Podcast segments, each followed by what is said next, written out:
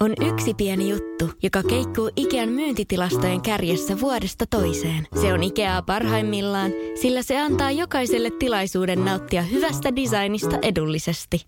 Pyörykkähän se! Tervetuloa viettämään pyörykkäperjantaita Ikeaan. Silloin saat kaikki pyörykkäannokset puoleen hintaan. Ikea. Kotona käy kaikki. Pyörykkäperjantai!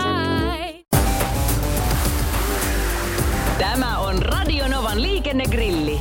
Sinä kysyt ja kysymys grillissä tirisee liikennegurumme Jussi Pohjonen. Lähetä oma liikenteeseen liittyvä probleemasi Radionova liikenteessä ohjelmaan osoitteessa radionova.fi tai Whatsappilla plus 358 108 06000.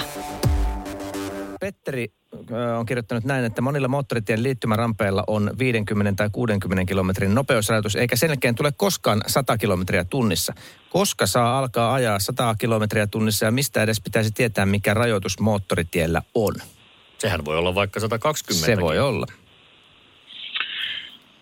No joo, tota, tietysti jos ei nyt muuten tiedä ja taajaman ulkopuolella ollaan, niin sitten mennään varmaan sen 80 mukaan, eli meidän normaalin maanteiden yleisnopeusrajoituksen mukaan, mutta rohkenen olla tuosta kyllä hieman eri mieltä, nimittäin kaikki ne moottoritiet, mihinkä minä olen liittynyt tai tullut, niin kyllähän siellä melko nopeasti siinä liittymän kohdalla tai heti sen jälkeen on se 100 tai 120 tai joku muu nopeusrajoitusmerkki, että minä melkein väitän, että poikkeuksellisen hyvin on kyllä moottoriteillä rajoitukset merkitty. Ehkä sitten kysymys on jostain tietyön tai muun takia mm. väliaikaisesti kadonneesta merkistä. Se on nimittäin omaan silmään ja vähän hanuriinkin iskenyt, että ovat nuo rampit olleet kyllä todella heikossa kunnossa, vaikka aika paljon niitä on ymmärrettävästi nyt talven jäljiltä paikkautukin, mutta vielä on kyllä muutamin paikoin sellaisia ramppeja, että sieltä sinne vähän asfalttimiehiä tulevan paikalle. Otetaan sitten Ilarin kysymys. Mopolla ei vissiin saa ajaa moottoritiellä, mutta entä kehätiellä?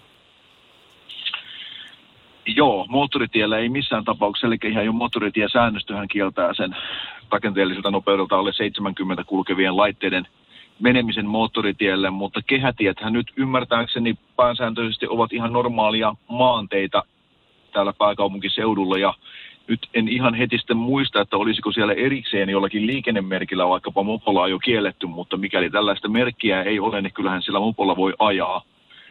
Ja kun asiaa nyt pallottelen, niin aina tällaisenkin nyanssin muistaa, että siinä kehäteiden varsilla olevat kevyen liikenteen väylät, niin siellä on mopoilu sallittu, eli, eli ainakin tienpitäjä pyrkii ohjaamaan mopoliikenteen nyt sinne kevyen liikenteen väylille eikä kehäteille, mutta se, että onko kehätiellä mopon kieltomerkki, niin sitä ei nyt ihan aukottomasti muista. Palataan tuota vähän äskeisen viitaten työkoneisiin. Leikkuu puimuri on työkone. Minkälaisen ajokortin se Jussi vaatii ja onko puimurilla enimmäisleveyttä tiellä ajettaessa? Tällainen kysymys tuli kuuntelijalta.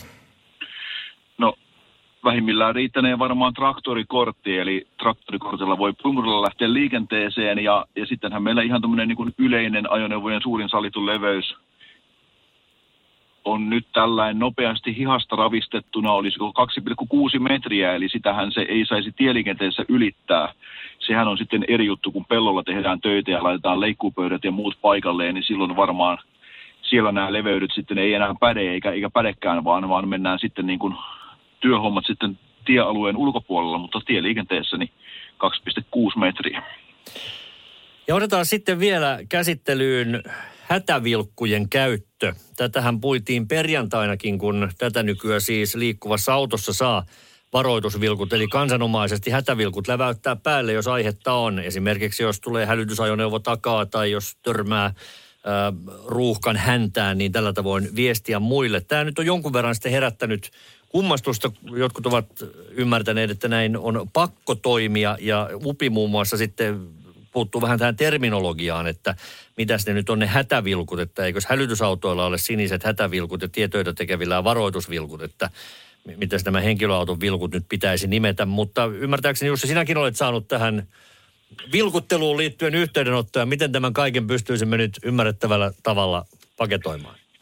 Joo, minun oli ihan henkilövuokra-auton kuljettaja yhteydessä ja hän oli siinä käsityksessä, että ensimmäinen kesäkuuta tulisi laki voimaan, joka määräisi juuri tekemään näin, että kun hälytysajoneuvon takana, niin edellä pitäisi kytkeä hätävilkut päälle. Näinhän se asia ei ole, vaan kysymyksessä on nyt tämmöinen poliisin ja oliko liikenneturvan ja tämmöinen muiden toimijoiden ohjeistus, siis tämmöinen ohjeen tasoinen vinkkitason hyvä käytäntö, eli, eli tällä hätävilkkujen käytöllä siinä siviiliautossa osoitetaan sille hälytysajoneuvon kuljettajalle, että hälytysajoneuvo on havaittu ja, ja tota, otettu huomioon ja, ja ymmärretty ja tämmöinen niin kuin viestinnän selkeyttäminen, mutta mistään lakimuutoksesta ei suinkaan ole kysymys, vaan ainoastaan siitä, että yhteispeli sujuisi mahdollisimman hyvin.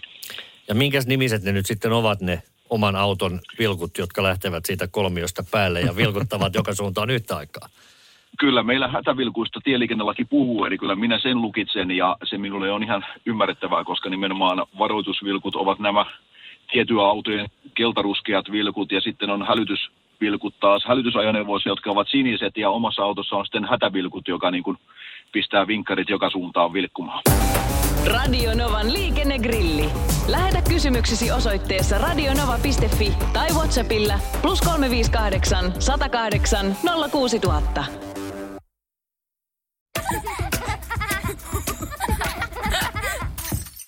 Äiti, monelta mummu tulee? Oi niin.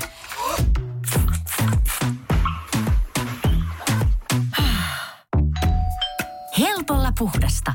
Luonnollisesti. Kiilto. Aito koti vetää puoleensa.